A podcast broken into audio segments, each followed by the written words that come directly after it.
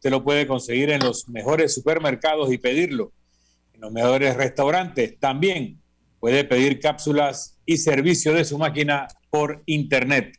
Café Lavazza, un café para gente inteligente y con buen gusto, presenta Infoanálisis. Muy bien, gracias, don Milton. Eh, el equipo de Infoanálisis. Camila Dames. Rubén Darío Murgas.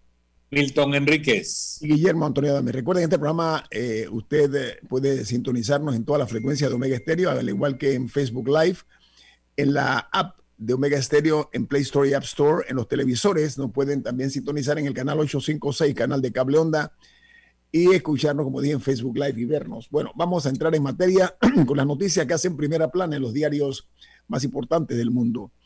El presidente de Paraguay pide la dimisión a todos sus ministros en medio de protestas multitudinarias que saldaron con al menos 21 heridos.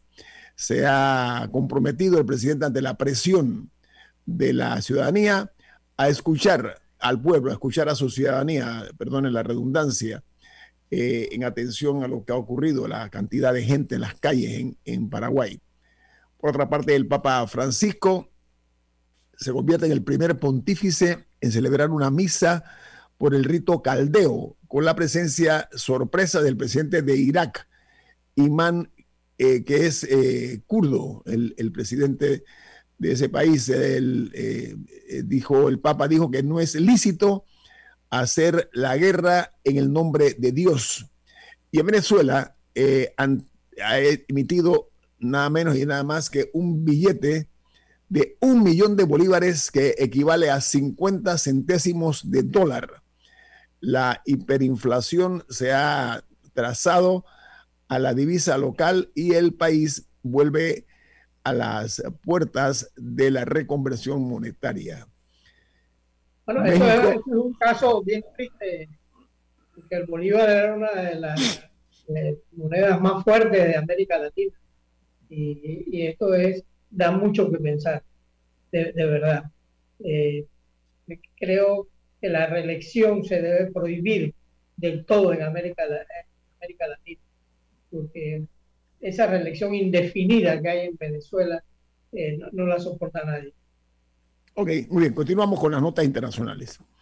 En México, particularmente la capital de la República, la Ciudad de México, es liderada por un gabinete político conformado principalmente por mujeres. Dice que al menos 15 de ellas están tras las decisiones fundamentales de la capital mexicana en las principales secretarías, eh, en la gobernación gubernaturas, eh, en las alcaldías Incluso en México, en la Ciudad de México, la jefa de gobierno es una mujer. En ese país, eh, los números de los fallecidos e infectados por la COVID-19 son realmente eh, escandalosos. Eh, hasta el día de ayer, la Secretaría de Salud de México decía que 2.323.324 casos confirmados de la COVID-19 y 160.604 fallecidos. Mientras que Brasil se arrima al abismo de un colapso nacional en las unidades de cuidados intensivos. La nota señala que los científicos advierten sobre el peligro de que el país se convierta en una incubadora de mutaciones y eh, la Organización Mundial de la Salud, OMS, teme la explosión regional de los casos. La COVID ha infectado 10 millones de brasileños y causado al menos 260 mil muertes. Y en Guatemala, eh, como no dispuso en su momento de una ley que le permitiera negociar con las farmacéuticas, han eh, logrado, entonces lo hicieron el 12 de enero, entonces ha provocado que el gobierno está sufriendo un retraso en la llegada de las vacunas contra la COVID en Guatemala no podían negociar por vacunas porque no, existía una ley que se lo permitiera. Es lo que acabo de decir, sí, por una ley, imagínense, ¿no? Entonces, en eh, Guatemala, los, uh, las personas que están eh, en este momento infectadas son 178.560 y 7.147 casos activos con 6.473 muertes. Vámonos a Chile, porque el Ministerio de Salud de ese país informa que en enero y febrero se registraron 21.000 114 muertes por la COVID-19, siendo el año eh, letal en Chile desde el año 1976, ha sido el más letal desde el 76. Eh, a la COVID-19 le atribuyen el 26% de todos los fallecimientos en el país. Eh, Chile tiene otros números también inquietantes, 845.450 infectados, 5.325 casos nuevos y 6.473 fallecidos. La nota siguiente viene de Costa Rica porque ese país se convierte en el tercero de la OCDE, OCDE en la cobertura de conexiones de fibra óptica con crecimiento impactante. Han crecido un 62.2% en cobertura tecnológica. Dice la nota que ellos, Costa Rica, eso lo ha logrado 2019, 2020 y este año también. Entonces, están de número 3 entre los países de la OCDE y están detrás de Israel, que tiene un 99.8%, y el Reino Unido con un 69.3%. Costa Rica está en 62.2, pegadito, muy cerca del Reino Unido. Ahora, Guillermo, la, la gran pregunta es, ¿por qué Panamá, que éramos líderes en tecnología, nos hemos quedado tan atrás? Bueno, esa es una pregunta que hay que hacer al gobierno, ¿no? Eh, continuamos. Vamos ahora a Colombia porque se reportan 91 fallecidos y 3.411 casos nuevos en las últimas 24 horas tras el segundo pico del mes de enero. El total de casos positivos en Colombia es de 2.276.656 con 31.706 casos activos y 60.503 muertos. En El Salvador, a la fecha ya van 60.805 casos de coronavirus confirmados y saben que los números son interesantes desde el punto de vista de la cantidad que hay entre hombres y mujeres. Las mujeres eh, confirmadas son 30.334 y los hombres 30.456 con la COVID. Ayer eh, murieron en el país eh, un total de seis personas y el total de fallecidos ascendió a 1.907. Por otra parte, los diarios de Estados Unidos titulan de la siguiente manera. El Washington Post señala en su primera, en su portada, lo siguiente. Estados Unidos propone un plan de poder compartirlo, el poder con los líderes afganos y los talibanes. Además de la propuesta, el secretario de Estado de Estados Unidos advirtió al presidente afgano Ash, Ashraf Ghani, una salida, eh, que una salida de los Estados Unidos de ese país, de Afganistán, sigue bajo consideración y podría ser eh, un efecto de ganancias a favor del talibán si se van los Estados Unidos de ese territorio. Mientras en Nueva York la noticia que aparece en titular en primera plana principal dice, el más importante líder del estado de Nueva York le dice a Mario Cuomo, el gobernador que debe renunciar. Este hombre, Mario Cuomo, dice que no va a renunciar. Él ha intentado incluso eh, generar dudas acerca de, las, eh, de los casos en que se encuentran de que se ha comportado inapropiadamente con mujeres. Él dice eh, que su renuncia sería algo antidemocrático, dice. Pero hubo un tema también, aparte de ese, eh, de que no reportaron bien las cifras de COVID o algo así. Fue como que... Sí, muy, por debajo. reportaron muy por debajo. Él tiene un tema también de, que estaban mintiendo con, con las cifras de COVID. Sí, esa también. Yo la tengo guardadita ahí para cuando tenga más información, Camila. Gracias. Bueno, y el Reino Unido tiene una noticia que también es impactante porque eh, Buckingham eh, ha salido a la luz eh, a través de uno de los programas de más audiencia en los Estados Unidos y fuera también de los Estados Unidos, en el programa de la señora Oprah Winfrey eh, en televisión. salieron el príncipe Harry y su esposa Meghan Markle diciendo que ellos denunciaron que una, la, la señora Markle estuvo al punto del suicidio producto del racismo y los malos tratos que recibió por parte de el Palacio de Buckingham. Dice que los exmiembros de la realeza británica eh, cargaron contra eh, la que es la monarquía inglesa. Y ella dijo, la señora Meghan Merkel dijo, yo no quería vivir más producto de las presiones que me sometieron en el, en el Palacio de Buckingham. Camila, usted que estudió en Inglaterra. No, que hubo una serie de revelaciones en esa entrevista que, que, la, que un periodista de la BBC describía que, que fue una absoluta pesadilla para la familia real por diversas razones, no solo por el contenido de las declaraciones, sino porque ellos en general no dan entrevistas. Entonces, no, nadie de la familia real va a salir a dar una entrevista a defender a la familia, por decirlo así. O sea, nadie va a salir a rebatir ninguna de estas declaraciones. Y de hecho, eh, ella hace diversas acusaciones, entre las peores para, para el público, para quien las hizo, es que dice que un miembro de la familia, pero no dicen quién fue, le preguntó a, o sea, varias veces le preguntó a Harry sobre, sobre, o sea, surgió el tema sobre de qué color iba a ser la piel de Archie, del primer, del primer hijo, porque recordemos que que Meghan Markle es afroamericana. Entonces, aparentemente, ah. un miembro de la familia estaba preocupado por el color de piel que iba a tener el bebé, lo cual es sumamente problemático en todos los niveles, aunque no revelan quién fue. Pero dicen que fue una conversación con, con el príncipe, perdón, con el príncipe Harry.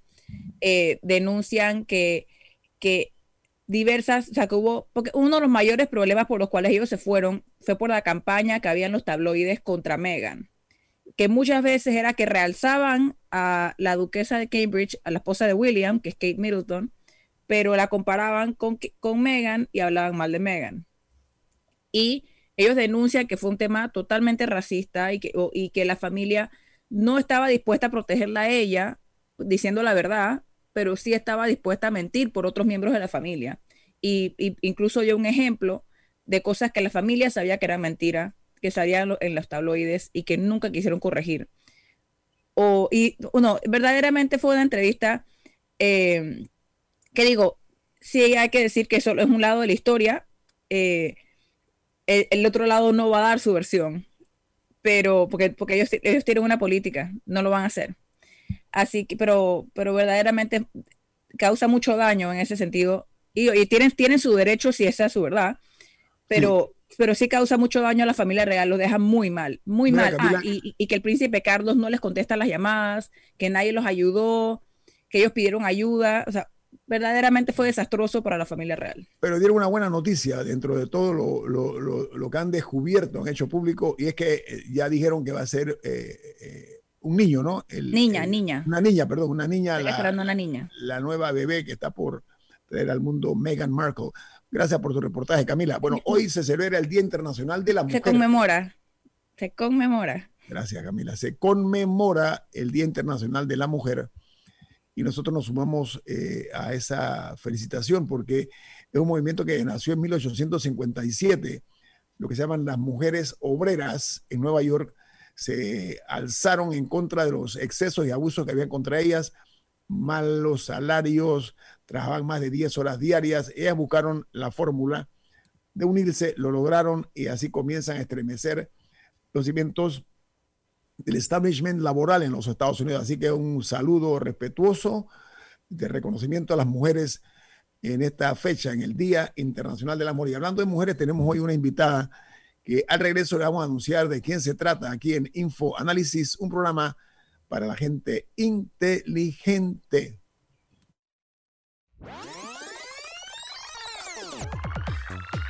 Omega Stereo tiene una nueva app. Descárgala en Play Store y App Store totalmente gratis. Escucha Omega Stereo las 24 horas donde estés con nuestra nueva app.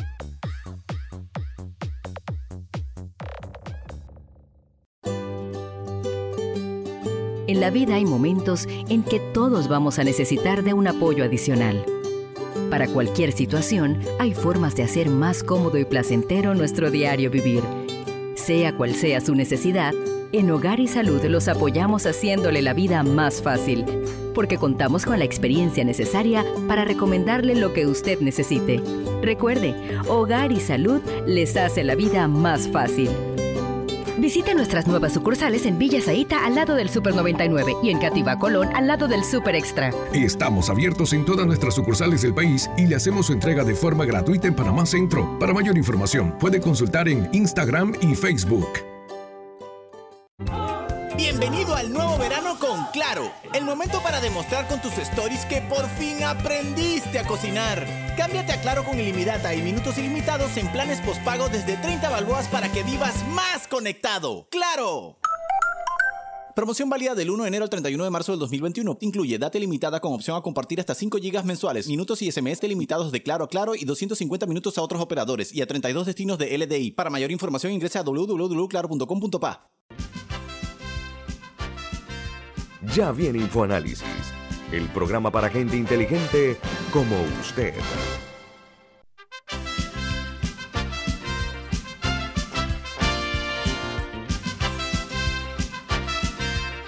Bueno, en la conmemoración del Día Internacional de la Mujer, nosotros hemos invitado a Mariela Ledesma. Ella es abogada, es analista política, comentarista.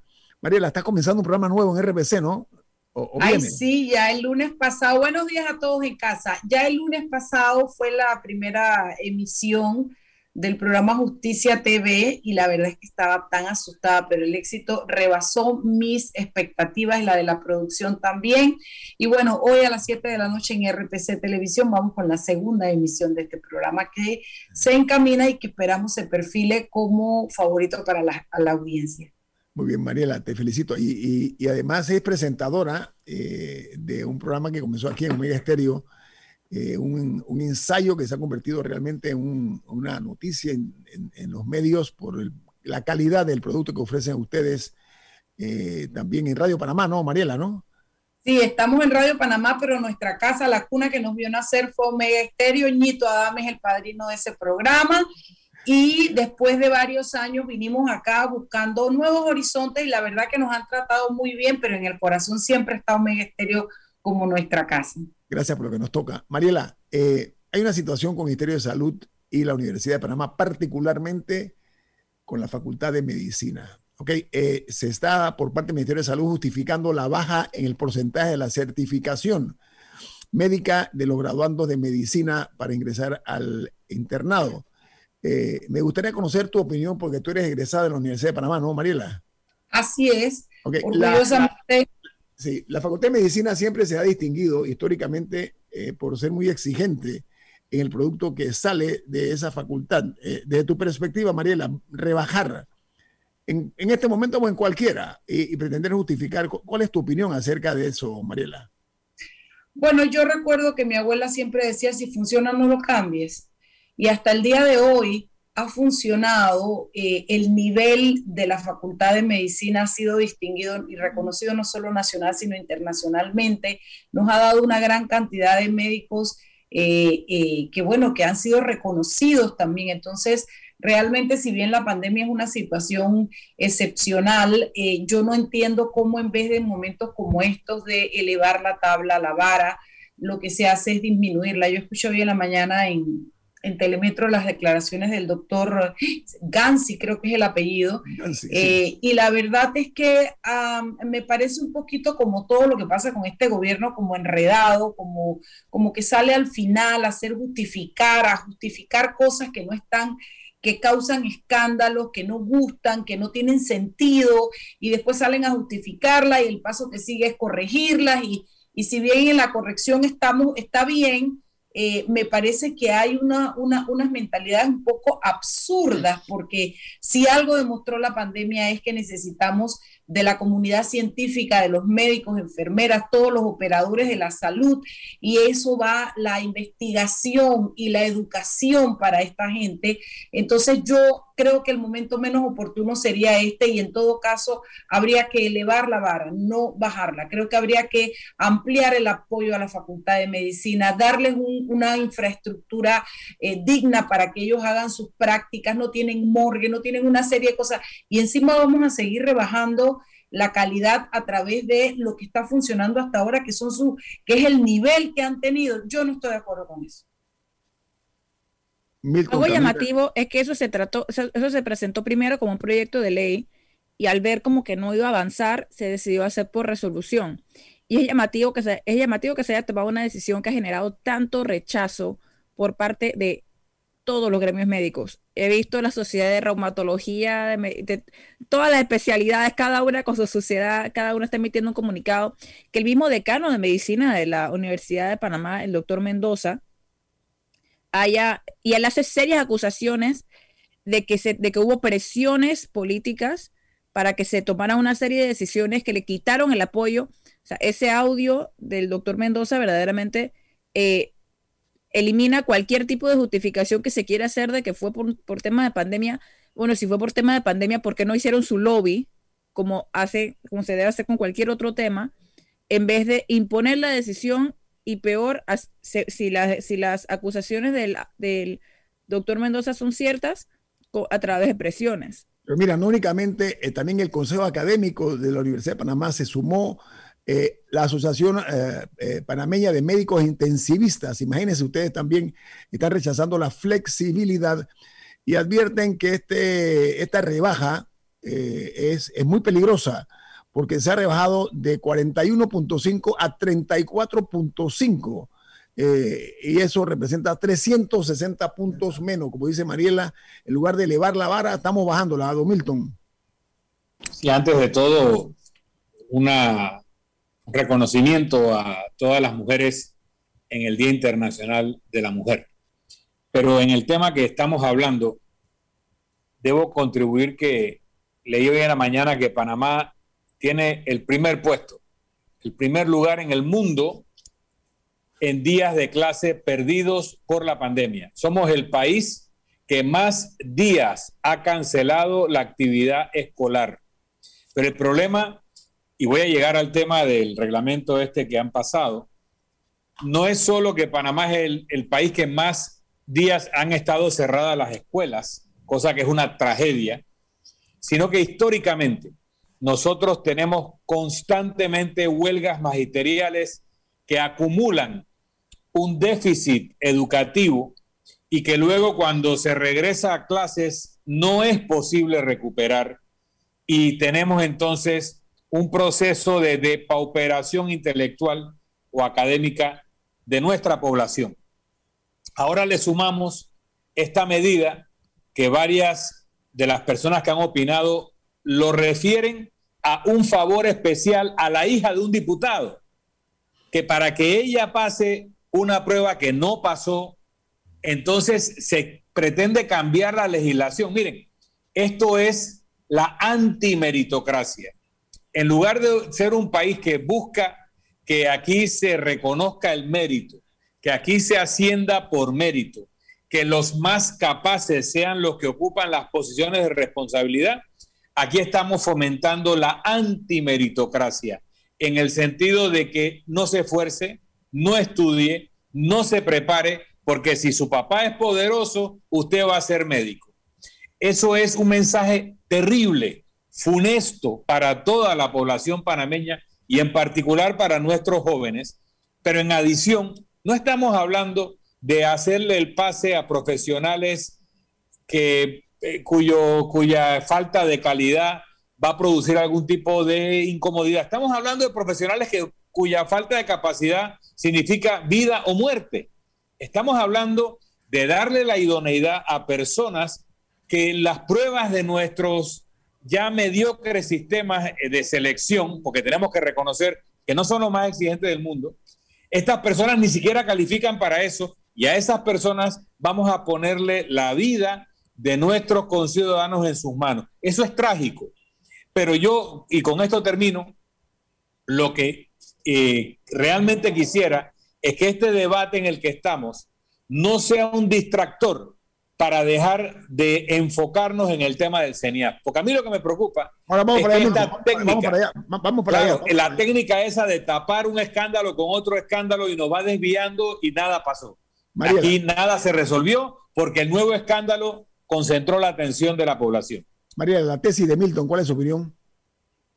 Eh, bueno, sí, yo coincido, yo coincido en lo que él está hablando. Yo lo que pasa es que, a ver, a mí me gusta a veces como ser un poquito llanita y explicarle a la gente las cosas, porque no es que la gente no sea inteligente, no es que la gente no tenga criterios, sino que la gente a veces no maneja algunos conceptos, no maneja algunas situaciones y precisamente programas como este son los que contribuyen a que las personas se formen un criterio acerca de, de los temas. Entonces, en ese sentido, yo le digo a nuestros oyentes en este momento, subir la vara, ¿qué quiere decir? Después de lo que dije yo, después de lo que ha hablado Milton, después de lo que hemos dicho es, en un momento como el que estamos viviendo, donde lo que nos ha ayudado a salir un poco más fácilmente, a llegar adelante a esta situación, ha sido precisamente nuestros profesionales de medicina. Es el momento oportuno para decir, mira, ve cuáles son las reformas que tenemos que hacer en beneficio de nuestros médicos. Mejor universidad, mejor facultad, mejor eh, eh, infraestructura, mejor presupuesto, cómo ayudamos a los muchachos. No es el momento de ponérsela fácil a los muchachos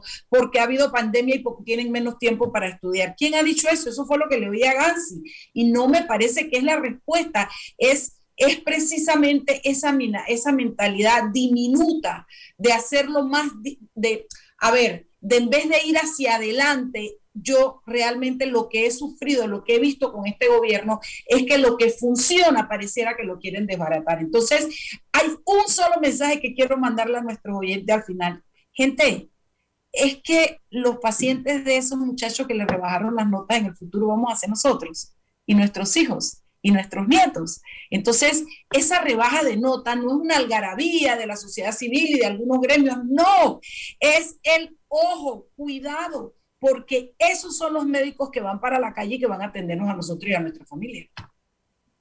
Mira, yo creo que aquí el, tema se dice que eh, proporcionalmente hablando es como que un niño pase eh, de grado con dos, con uno con siete a dos, para que tengamos una idea, amigos oyentes, y como dice Mariela, eh, miremos nuestros hijos, hombre. Aquí ya está bueno de que aquí se está pensando nada más coyunturalmente en las, en las circunstancias. Hay una pandemia, sí, pero el rol de los médicos es fundamental para que logremos salir de esta pandemia. Y no es inteligente, no es siquiera decente darle la posibilidad de que personas que se esfuerzan estudiando, como dicen aquí en Panamá, se queman las pestañas para lograr esa vara que dice Mariela.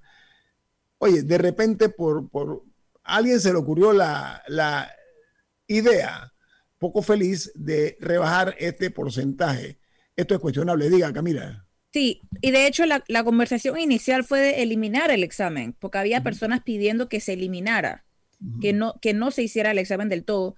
Y este examen tiene un, uso, además de, certificar un cierto nivel de conocimientos básicos para que puedan avanzar hacia el internado, también tiene otro uso, y es que antes siempre había acusaciones de que las plazas de internado se daban por palanca, de que solamente quienes tenían conexiones conseguían las buenas plazas y los demás quedaban con las peores. Con el examen, las plazas se, eh, abren por puntaje. Entonces, el que sacó 100 tiene, tiene la primera elección de, de la plaza que quiere. Después el que sacó 99, después el que sacó 98 y así. Así que también ese examen hace más justo el sistema en que los mejores tienen primera elección de la plaza que quieren. la meritocracia, claro. así que verdaderamente tiene un doble uso ese examen eh, de certificación. Don Murgas, ¿usted iba a decir algo? Bueno, no, es que era un orgullo para Panamá eh, la Facultad de Medicina. Es verdad.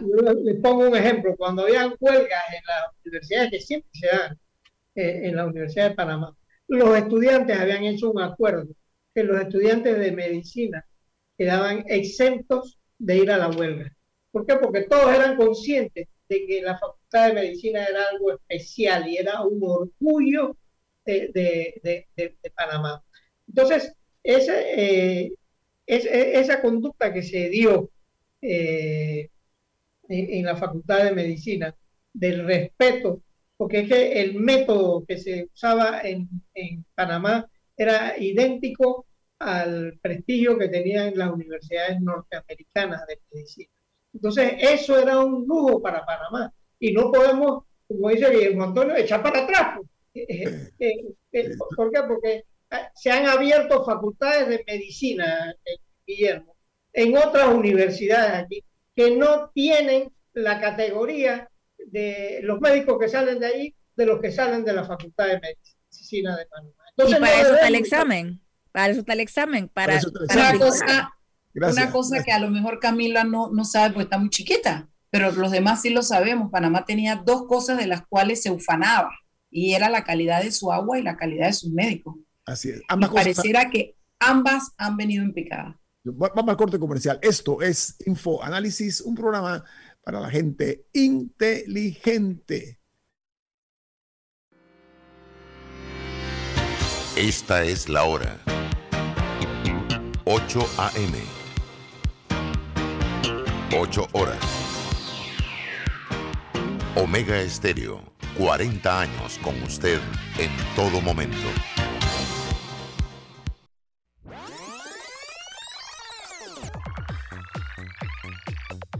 Omega Stereo tiene una nueva app. Descárgala en Play Store y App Store totalmente gratis. Escucha Omega Stereo las 24 horas donde estés con nuestra aplicación 100% renovada. ¿Cuál es tu destino? Playa, montaña o ciudad? Sea cual sea, conéctate con Panamá. Conéctate al veranoautoshow.com y elige, cotiza y tramita online del 10 al 14 de marzo y disfruta tu destino con auto nuevo. Organiza DAP. En Banco Aliado nos enfocamos en trabajar para estar en cada aspecto de tu vida. Somos Banco Aliado, donde te acompañamos en tu crecimiento financiero, junto a nuestras subsidiarias en Aliado Factoring. Brindamos la liquidez inmediata. En Aliado Seguros te protegemos en tus proyectos. En Aliado Leasing equipamos tu negocio como lo merece. Y en Finacredit te apoyamos siempre. Banco Aliado, aquí estamos para ti. Sigue en nuestras redes sociales como arroba Banco Aliado y visítanos en nuestra página web bancoaliado.com. Ya viene InfoAnálisis, el programa para gente inteligente como usted.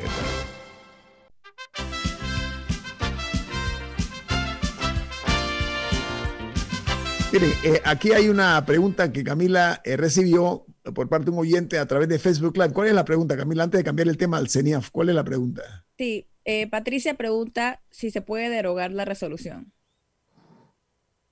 ¿Para mí la pregunta o para Milton? Adelante, Mariela. ¿Qué la invita? bueno, bueno, dijo Milton mientras estábamos en, en el descanso que una eh, resolución firmada por el ministerio es lo más precario y básico que hay a nivel de, de, de orden y se puede, se puede cambiar por una misma orden, una contraorden, por decirlo de alguna manera, de la misma institución, por un recurso que se interponga en la Corte Suprema de Justicia. O sea, claro que hay las vías de hacerlo. A mí me llama poderosamente la atención que en eso nos la hemos pasado el último año, cometiendo errores y recapacitando, cometiendo errores y echando para atrás. Y no con la pandemia que nadie la esperaba y nadie conocía de eso, sino con el ejercicio básico de la política y las decisiones que se toman en este país. Mariela Ledesma, a ver, eh, vamos a hacer lo siguiente. Este es un momento de, mucha fragilidad para la especie humana. Por una parte, eh, estoy hablando pues, de que eh, la pandemia ha provocado un terremoto social, político, económico en todos, en todo el mundo. Sin embargo, hay que asomarse a la historia. Este tipo de circunstancias también sirven para que se destapen escándalos y evitar en un momento determinado eh, que haya un momento de mayor tragedia. Me refiero al caso del CENIAF. ¿Ok? Un, un, escándalo que realmente llega en un momento como este de fragilidad, pero donde la sociedad panameña me parece que está siendo cada vez más, eh, más protagónica en cuanto a darle seguimiento a esto. He visto que algunos eh, funcionarios de segunda categoría eh, están siendo producto, perdón, la justicia les está llevando, ah, incluso la están deteniendo, y que la directora del, albergue de Tocumen, por ejemplo, y otras dos más, pero por un tema de manejo de fondos. Mariela, aquí el tema es la brutalidad, la barbarie, barbarie que se dio en estos sitios donde niñas y niños eran violados, niñas que fueron eh, prostituidas, las embarazaron en algunos casos, las hicieron abortar, en fin, lo más deleznable que se puede esperar del ser humano. Mariela, me gustaría tú como madre y como ciudadana y abogada, ¿cuál es tu opinión acerca de qué, qué debemos esperar nosotros en la justicia? ¿Qué es lo que debe hacer la justicia? ¿Qué es lo que tiene que hacer la justicia? Bueno, debo comenzar diciéndote porque nosotros tenemos una justicia que es bien injusta. Porque la verdad es que si hay algo en Panamá que no funciona es la justicia, es precaria, cada día es más básica y cada día está más al servicio de determinadas posiciones o intereses. No es la Corte Suprema de Justicia que este país se merece. Eh, porque realmente las decisiones debieran estar enfocadas en el ciudadano y en el bienestar de los ciudadanos y no en el interés o en respaldar determinadas acciones de determinados funcionarios. El tema del CENIAF es un tema que viene hace muchos años, yo lo he visto, yo dejé de practicar una parte de mi profesión, por ejemplo, las adopciones, porque cuando el CENIAF, recordemos que el CENIAF nace en el 2007, creo que es, eh, es un apéndice del, del Ministerio de, de Desarrollo Social, eh, cuando estaba allá, yo descubrí que el tema de las adopciones era casi imposible de manejar. A mí me demoró casi cinco años sacar una adopción adelante y yo me di cuenta que yo en aquel momento percibí que, que, que, nuestro sistema estaba enfocado como en, el, como en la forma y no en el fondo, teniendo claro que el fondo son los niños y el bienestar de los niños. Bueno, años después esto revienta y revienta por donde tenía que reventar, por los niños porque de alguna manera, oye, nada está oculto debajo de este cielo que nos cubre a todos, no puedes esconder semejante crimen como el de abusar de menores y todo lo que se dice. Nadie tiene certeza de nada porque encima el segundo crimen es que nosotros no tenemos transparencia con la información. No se nos da todos los datos y la información debida para poder entenderlo. Déjame, me fui un poquito, pero voy a, concluir. Eh, el tema del CENIAF, yo, yo quiero, esto es lo único que quiero que quede claro, el tema del CENIAF es que no está enfocado en el, en el interés superior del menor. Y nosotros estamos, tenemos una justicia para niños inex... A ver, nosotros no tenemos una política pública para tratar a nuestros niños que están en, en orfandad o en problemas como, como los niños cuando van al CENIAF. Y lo que tenemos es un, es un expediente nosotros atendemos a nuestros niños en hogares y en albergues a través de la judicialización de esos casos. Entonces, un niño que la mamá le pega, en vez de decir, vamos para donde el psicólogo y tente aquí, o tengamos, decimos, ábranle un expediente, vaya, está en el juzgado segundo, hagan un informe social, inter, eh, institucional, en tal albergue. Es tratado desde chiquito como que si fuera un reo y nada de eso está enfocado en qué es lo que él necesita. Entonces, mientras nuestra atención hacia los niños parta desde atenderlos desde un expediente judicializado y no desde sus necesidades básicas, lo que vamos a tener es más de los mismos. Bueno, ese, ese fue uno de los comentarios que hizo el doctor Jorge Llanareas cuando estuvo en este programa, que, que en Panamá además de no tener un, marco jurídico, una ley de, protección de los intereses del menor, como que creo que mencionó que éramos el único país de la región que no el único. Ajá, él también se mencionaba el tema de la judicialización. Mariela, me interesa conocer tu opinión, ahora que mencionabas lo de la transparencia en los casos y lo poco que se sabe. Un contrapunto que le he escuchado eh, ya a varias personas, desde la doctora Gilba de León a, a otros abogados, es que en temas de menores debe primar los primar los principios de eh, confidencialidad y reserva. Y que no, y que por más que la gente está como hambrienta de detalles, que no estaría en el interés superior del menor, de esos menores, que se conocieran los detalles de los casos. ¿Qué opinas de eso? Yo coincido en que, que, la reserva de los, de los expedientes para los menores debe prevalecer, pero debe prevalecer la reserva del nombre del menor y de algo que lo identifique a él, no del maleante, no del abusador. Y eso es lo que no se está entendiendo. Aquí nadie quiere saber a qué niño violaron o a qué niña le hicieron abortar. El nombre no nos interesa. Entonces, eh, a mí, con el respeto de todo, o sea, me parece un poquito desviar la situación porque no es, la, no, no es por morbo, es que mientras no sepamos cuáles son los albergues, van a seguir llegando niños a esos albergues. Es que no sepamos, mientras no sepamos quiénes son las personas responsables, van a estar adentro, van a seguir dentro del sistema acompañando niños y haciéndoles daño. Entonces, para mi gusto, sí, la reserva del nombre de los menores y de los datos de los menores es incuestionable, pero no, no nos desviemos para allá, porque nosotros estamos hablando de otro tipo de información, de cómo se ha manejado el dinero, lo dijimos desde el día uno, yo lo dije, me, estoy clarísima que al final esto va a terminar siendo un tema de dinero, porque óyeme lo que te estoy diciendo, cuando hay fondos que se manejan de esta manera, como se está manejando, que ellos le dan la plata a los albergues y los albergues, o sea, la cadena de descuido y de no supervisión eh, eh, eh, necesaria comienza desde dar dinero hasta terminar haciendo abortar una niña. Milton. El, el principio fundamental que hay que tutelar y al que hay que referirse siempre es el interés superior del menor. Todo lo que se haga tiene que ser en función de la niña o del niño. Cuando estamos hablando de adopción, adopción no es un derecho de una pareja o de una persona, es un derecho del menor o de la niña ser adoptado, no de los que quieren adoptarlo. Ese no es un derecho, eso es una responsabilidad en todo caso. Pero para efecto del niño y la niña es un derecho. Todo niño y niña tienen derecho a ser y vivir como niños y como niñas. Eso significa tener un entorno familiar, tener seguridad, tener nutrición, tener educación. Esos son sus derechos. Cualquier cosa que nosotros hagamos como una intervención desde el Estado tiene que ser en esa función. ¿Cuál es el problema, por ejemplo, con las cárceles privadas, que las hay en otros países y a la cual yo como ministro de gobierno me negué a que aquí en Panamá hubiera esa figura? Porque se ha descubierto en investigaciones tanto judiciales como periodísticas, que los dueños de las cárceles privadas sobornaban a jueces para que condenaran a prisión a personas que hubieran tenido otro tipo de sanción, porque así aumentaban su facturación, porque a la cárcel se le paga por cantidad de internos. Y luego empezaban a reducir la calidad de la comida, la calidad del entorno, para hacer más rentable la operación. Entonces yo respeto que haya ONGs eh, tanto laicas como religiosas, que quieran hacer un servicio por la niñez.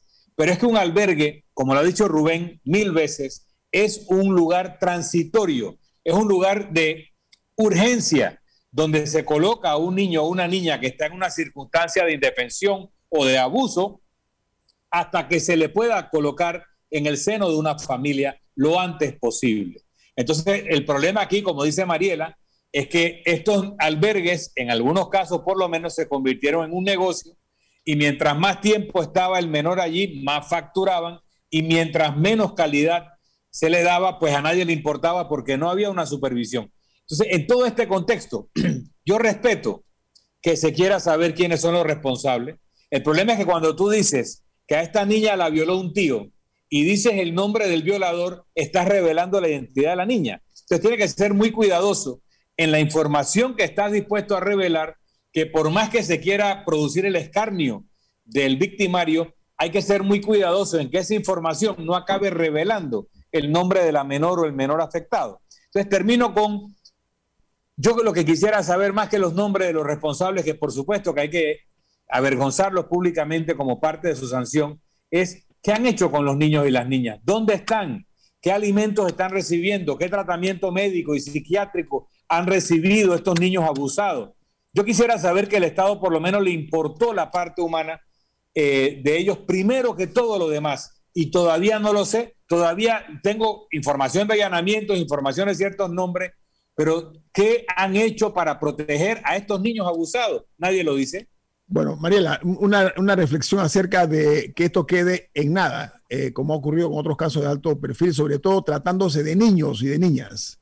Mira, yo, yo no, yo creo que yo creo que en esta vuelta algo va a tener que pasar porque es, que se está metiendo con nuestros niños y evidentemente que tengamos la tercera semana consecutiva de tener el tema en la palestra nos indica que le ha importado a la gente y que hay una presión. Yo espero que en esta vuelta sí se haga. Yo, yo considero, yo difiero de Milton en algunas cosas porque yo considero que yo no quiero el nombre del tío con nombre y apellido, yo quiero saber, así como ha pasado hasta ahora, tenemos ya un pastor, nadie dijo el nombre del pastor. Tenemos dos mujeres, tres mujeres que han sido apresadas, incluso ya con audiencia. Nadie dijo el nombre de las mujeres, pero tú estás viendo que están funcionando cosas. Sabes que era un, un, albergue en Santiago, sabes que eran personas que trabajaban adentro, que ahora, bueno, no importa, no me voy a ir por allá. Pero sí hay, sí, sí hay capacidad de dar información y les voy a decir por qué. Porque cuando no te dan la información es porque no están haciendo nada. Y eso es el resultado de muchas investigaciones que se han abierto en este país y que no terminan en nada.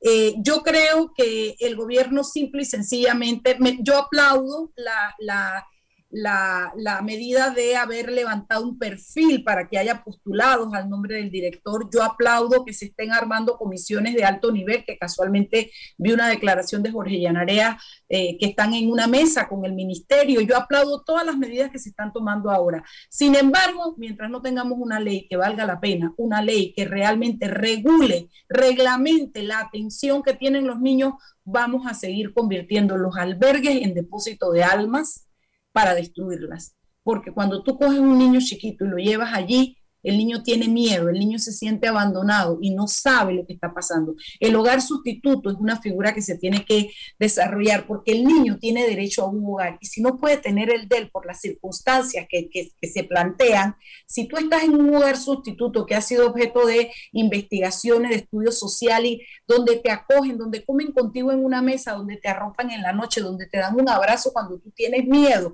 tú no tienes tu hogar, pero tú tienes un hogar y tú te sientes con contenido. Y es hacia allá que tenemos que desarrollar nuestra política pública. Mariela, no das dos minutos al regreso al cambio comercial, porque me gustaría que termine eso, porque a mí me preocupa que esto vuelva a ser eh, la impunidad la que se imponga. Dos minutos al regreso al cambio, Mariela, sí, y te dejamos tranquilito, ¿ok? Viene más aquí en Info Análisis, un programa para la gente inteligente. Omega Stereo tiene una nueva app. Descárgala en Play Store y App Store totalmente gratis. Escucha Omega Stereo las 24 horas donde estés con nuestra aplicación totalmente nueva. Si desea que sus colaboradores trabajen desde su casa, podemos ayudarle.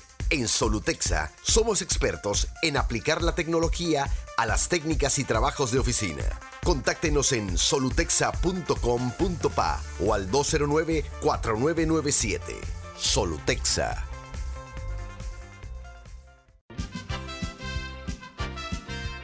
Ya viene InfoAnálisis, el programa para gente inteligente como usted.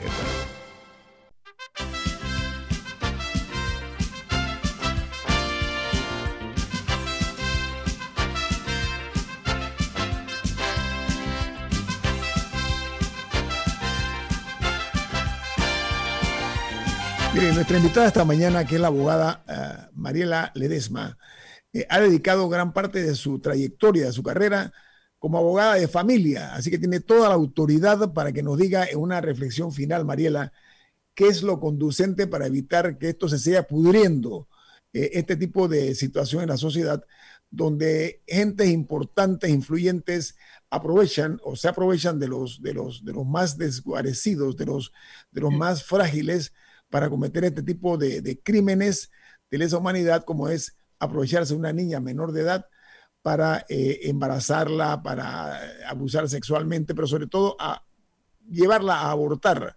O negarle el derecho. Mariela, ¿cuál es su opinión? Quiero tomarlo por donde lo mencionó Camila, porque también obligar a una niña de más de 10 años a tener un hijo, de todas maneras, contra su propia constitución física, y es también un atentado contra su niñez. Eh, yo creo que, bueno, básicamente, mira, por delante de todo, voluntad política. Evidentemente no la hemos tenido. Cuando tú tienes voluntad política y tienes un ente rector de esta figura que viene a ser el ministerio, tú tienes la capacidad de generar políticas públicas, reglamentación y una serie de reglas que te permiten controlar el juego. Segundo, políticas públicas, ley, una ley para la niñez, una ley que te diga qué es lo que tienes que hacer y por dónde tienes que ir y que ponga al niño en el centro de la situación. Tercero, desarrollar figuras para entender que lo que hay que entender, atender, por ejemplo, lo que te digo, los hogares de acogida, que es gente que realmente se dedica a esto. En Panamá tenemos 19 nada más debidamente certificados por ese camino. Darles el dinero que se necesita, el presupuesto. Si nosotros no invertimos en nuestros niños, ¿en quién vamos a invertir? Ya le estamos dando una educación mala, ya le estamos dando un tejido social destruido y roto, ya le estamos dando carencias, ya le, por favor, atendamos a esos niños porque el día de mañana lo que vamos a tener es una, ahí lo que tenemos en ese depósito de almas que se llaman albergue, es un montón de potenciales criminales, porque gente que crece resentida con la sociedad, que se sienten solos, abandonados, que se dejaron a su suerte. ¿Cómo tú recoges ese montón de sentimientos negativos y de abandono después? Lo paga la sociedad y es en esos niños que nos tenemos que enfocar. Ok, Mariela, eh, agradecemos muchísimo tu participación aquí en Infoanálisis, eh, sobre todo los aportes, y un placer haberte tenido aquí nuevamente en Infoanálisis. Gracias, saludos a todos y felicidades a la casa por sus 40 años, está jovencita. Gracias. Chao, chao. Que tengas buen día, hasta luego. Gracias, buen día para todos. Bueno, Milton, Rubén y Camila, eh, estamos esperando que se nos conecte el, director de la calle Cero Social que me solicitó un espacio y yo le ofrecí a él el derecho a réplica, eh, un elemento fundamental. Eh, me dijo el doctor Lau, con quien hablé el viernes, que él quería responder a una opinión que se dio aquí en, en Infoanálisis sobre lo ocurrido con las enfermeras en, en un hotel de la localidad y eh, yo le dije que mucho gusto, al doctor Lau le dije, oiga, entonces venga y, participe usted eh, eh, y le doy el derecho a réplica, pero él iba a un evento de, con motivo del Día de la Mujer, el Día Internacional de la Mujer, pero no se ha conectado, así que estamos a la espera de que el doctor Lau se, se conecte. Adelante, Camila. Bueno, por mientras, aprovechando que se conmemora el Día Internacional de la Mujer, a mí me parece un tema importante. el Observatorio de Femicidios eh, publicó la semana pasada su reporte de 2020 y en ese eh, salió a relucir que, que, el 2020 fue un año récord en homicidios, en femicidios, desde, que, desde que se tienen los registros. Ellos marcaron 31 femicidios en el año 2020. Recordemos que un femicidio es la muerte, una, tiene una serie de, de requisitos para ser considerado femicidio, que incluye, eh, por ejemplo, si la, si la, si la muerte fue ocasionada eh, por una persona cercana, por un familiar o por una pareja de la víctima, o si hubo violencia sexual, o si eh, se, el, el, cuerpo el cuerpo sufre malos tratos, por ejemplo, se ha descuartizado, etc.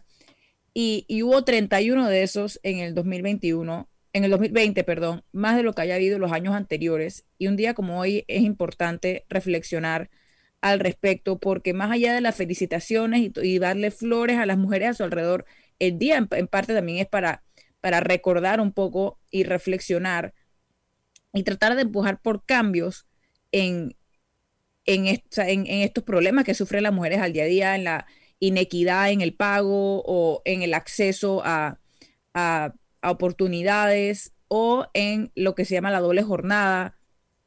Eh, que también ha quedado demostrado en pandemia, que las mujeres han, han, tenido que, a pesar de que han estado los dos en la casa, la mujer ha estado más recargada aún en las tareas de la casa, lo cual simplemente refuerza el mensaje de que no es un tema de disponibilidad. ¿Ibas a decir algo? Sí, como no. Eh, yo quería referirme en este caso a lo siguiente, con un mensaje, ya que el doctor Lau todavía no se conecta, el director de la Calle Seguro Social, quiero adelantarle que esta institución ha anunciado que atenderá a los asegurados y beneficiarios pero con cita previa. Y van a iniciar consultas eh, externas en policlínicas, en los CAPS y en, también en los hospitales, por supuesto. Pero lo importante es que lleguen 30 minutos antes de la hora que se les fije eh, la cita. Eso lo hago en, la, parte De la pregunta, en la caja de social. Parte de la pregunta que le tenía al doctor Lago. Eh, Rubén. Yo, yo, yo quisiera dar un tema y es que el periodismo tiene que ayudar a que la gente se vacune porque eh, la gente, mucha gente no está yendo a, a, las citas de las vacunas. Y eso, le, eso nos va a hacer un daño a todo el país, porque Panamá es un país pobre, está comprando sus vacunas y que la gente quede sin vacunarse eh, es un, riesgo muy dañino para, para la sociedad usted, lo dice, por el caso de San Miguelito, donde hay informes, eh, me remito a lo que se dice que varias escuelas la gente no asistió. Es lo que usted dice. Y en el Parque Omar tampoco está asistiendo a la gente. Entonces, eso eh, tenemos que tener cuidado. Camila. Yo, yo, yo, sí debo decir, he escuchado muy buenos comentarios de la vacunación en el Parque Omar en el sentido de, de que de lo fácil que le fue a, a muchas, porque recordemos que la del Parque Omar era para personas discapacitadas registradas en la CENADIS. O sea que son muchas personas que tienen dificultades de movilidad.